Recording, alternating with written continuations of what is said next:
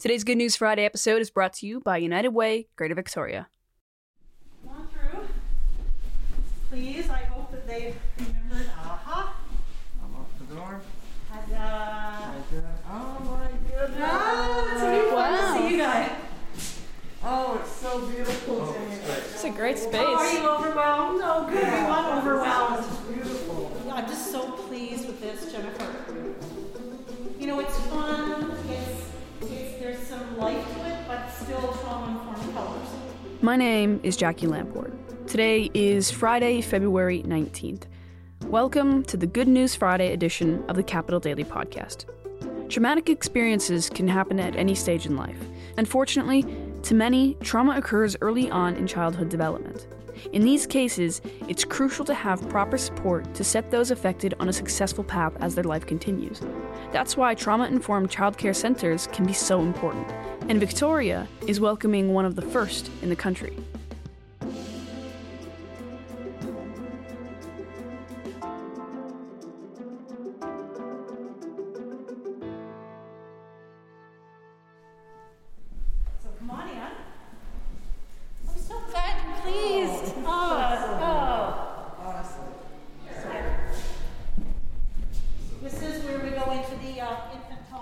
United Way Greater Victoria is working in partnership with Family Services of Greater Victoria and the Victoria Immigrant and Refugee Center Society to bring the Little Phoenix Daycare Center to life. So in here we'll have the cribs for the, the little guys, and look at our look at our sconces. Oh wow! With the giraffes, aren't they cute?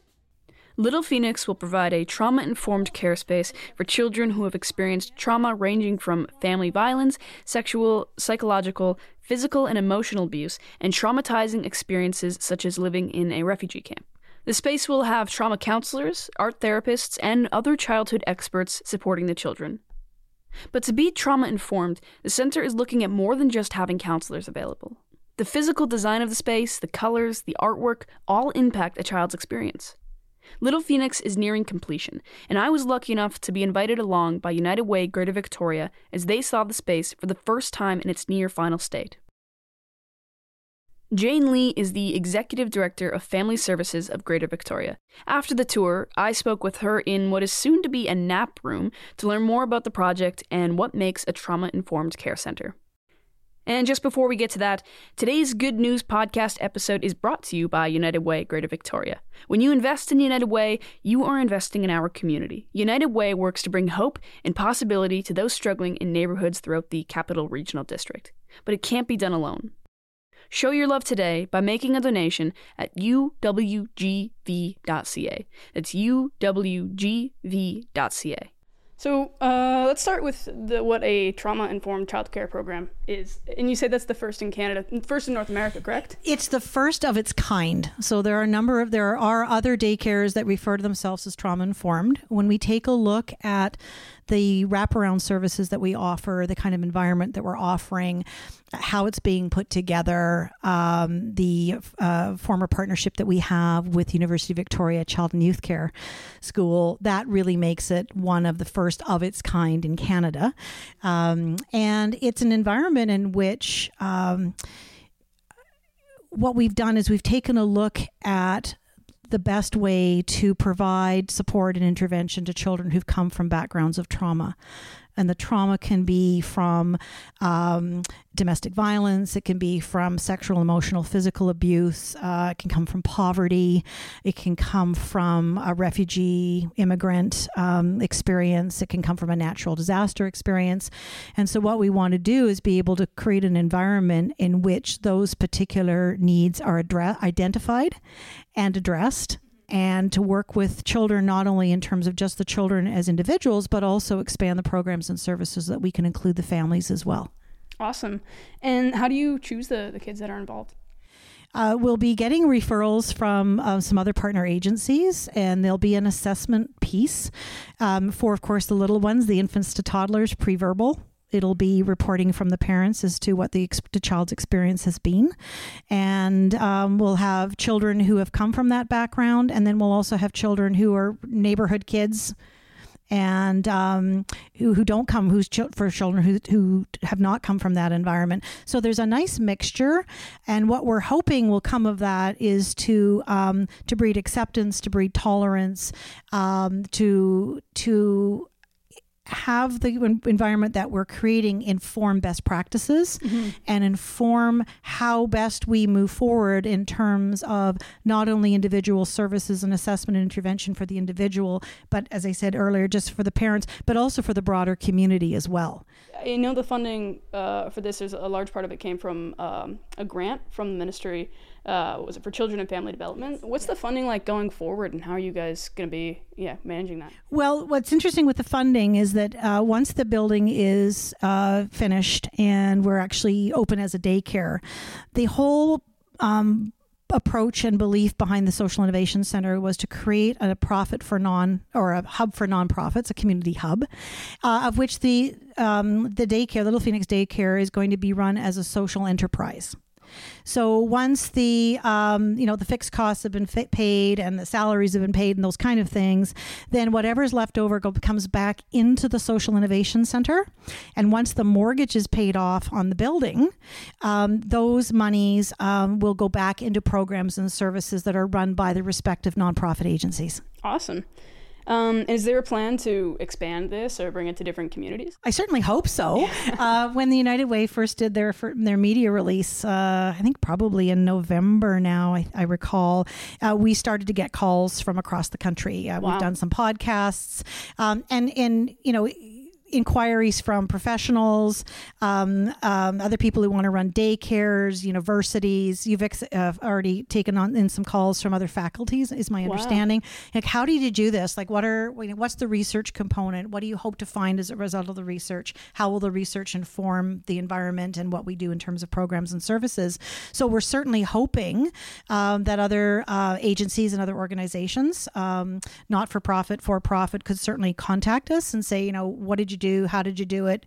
would you do it again what would you do differently and and actually be a source of real information uh, for other agencies and organizations that might be interested in, in creating the same kind of environment for their communities Awesome. And what makes uh, a like a trauma center uh, focus different from a regular daycare? Well, that's a great question, and that's actually a, a question that we get a lot. Um, what we want to take a look at is to create an environment which is non-triggering. Okay. So everything um, that we you're looking at today, the the, the color, it, the color palette is it, is trauma informed, very um, soft pastel colors, no primary colors like you would find in a typical daycare, the reds and the blues and the greens and the yellows. Yeah. Here you find the mauves and the light greens and the light blues. So colors that are very, very calming. Um, colors that the research has indicated are in fact very, very calming.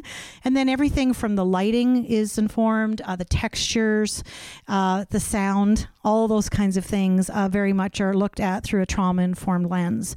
So that when the children come in, not only the children come into the environment, but also their parents who themselves may have been Yeah. exposed to trauma as you come into the space and i think i saw that when when you all came into the space this afternoon it's just a very lovely I mean, clearly quiet because there aren't any kids Yeah. right now. But really, apart from the, you know, those things I mentioned, color palette, sound, lighting, those kind, essentially it looks like any other daycare, and it will look like any other daycare. But we need to be able to take a look at it from, you know, is this an environment that, that might trigger a child? Because if it is, then that's not a color, that's not a texture, that's not a lighting quality that we want in that space. Yeah. And I guess that that would also translate to the programs that are going to be running here. Absolutely, yeah, yeah. And so we'll have um, there'll be uh, trauma for um, trauma counselors available, art therapists available, and they're all in in house. Wow, So okay. um, these services will be provided by therapists at VIRCS and also therapists at Family Services of Greater Victoria. Wow, that's incredible. Uh, so, how many children are you uh, expecting to have? We will be licensed for up to seven infant toddlers. And then uh, up to 24 three to five year olds. So a total of 31 kids in the space. And is that uh, a daily, like Monday to Friday? All Yeah, them are gonna Monday to here? Friday. Yeah, uh, haven't quite confirmed the hours, but you know, probably kind of that seven thirty to eight o'clock in the morning drop off and five five thirty pick up, kind of fairly standard hours, and. Um, Yeah, and so we've already started to get some inquiries from people who actually live in the North Park area and saying, "Oh, there's a daycare being built down the street. That's great." So we're starting to take some calls. We think that after this interview and the work that United Way is doing in terms of an update on the construction process, that we'll certainly um, be getting more calls, and we certainly hope to get more calls as well. Yeah. And when does this officially open? We're looking at the beginning of the summer. Okay. Um, that would be barring any unforeseen delays, um, but we're on track so far, and uh, we're hoping to have it open by early summer. Awesome. And what's what's your motivation for the project? Well, I've been a I've been a therapist um, working with children and families for 25 years now, Wow. and one of the things that we know has been lacking have been services particularly targeted for um, children who have come from that background. In, in all honesty, pre-verbal children as well.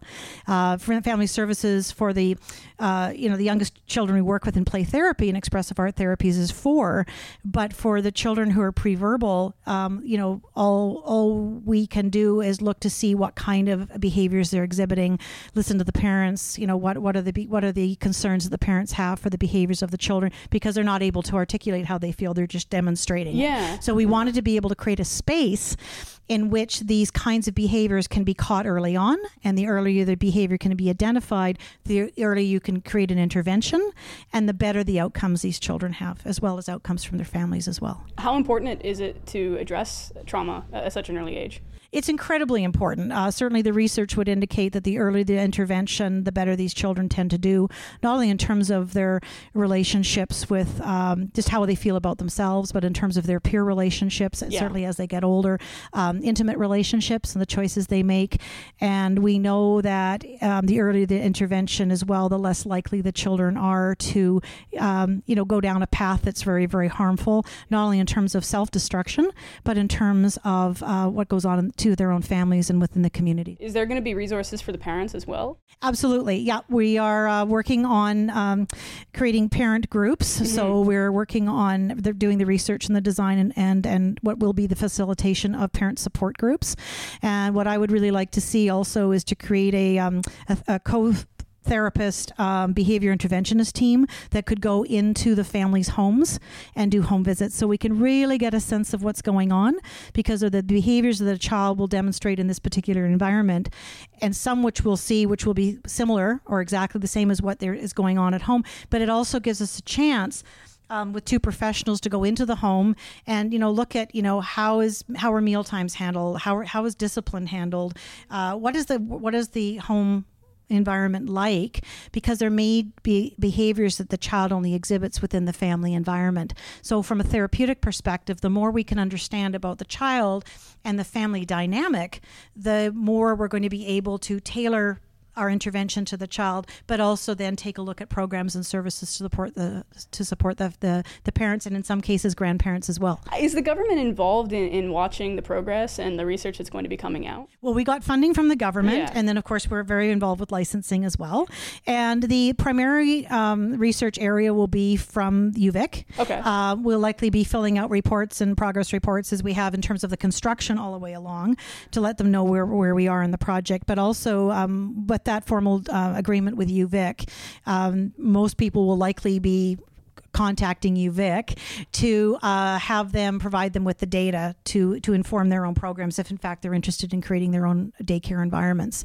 So with the trauma informed piece, we're doing what we can to to address the needs. In, um, learn ourselves as we go along, um, but we really want to make sure that the programs and services are in place for for the little ones um, and their families, and and which will, at the end of the day will um, absolutely have a enormously positive impact impact on the broader community. Yeah, Uh, this is great. I really hope that this expands because this is, seems like a really needed thing. You know, like that It's a wasn't there. great model, and what we're hoping is that people will contact us and say, you know, how did you do it? You know, this is the space we have, or this is the space we're looking at. What are the do's? What are the don'ts? What would you do again? What would you not do again? You know, what what what worked? What didn't? And if we can be, if we can create that. Almost like a pilot project, if you will, from which we ourselves will continue to learn, and and then share that information. You know, make it a collaborative process.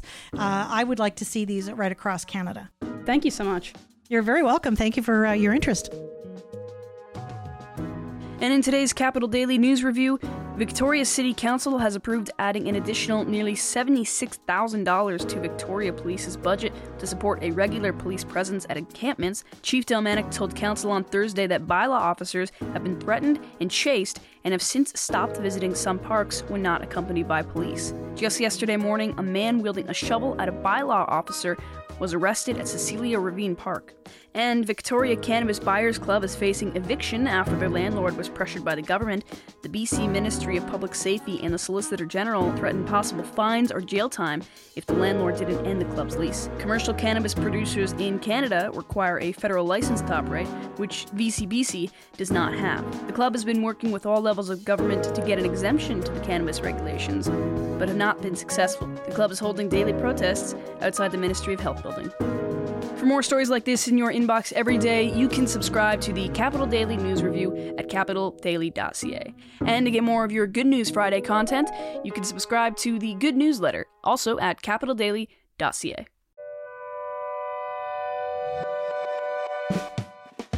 Thanks for joining today's episode of the Good News Friday podcast. If you enjoyed the show, please give us a rating and subscribe wherever you get your podcasts so that you never miss an episode. We post new shows every Monday to Friday. My name is Jackie Lamport. This is the Capital Daily Podcast. Talk to you Monday.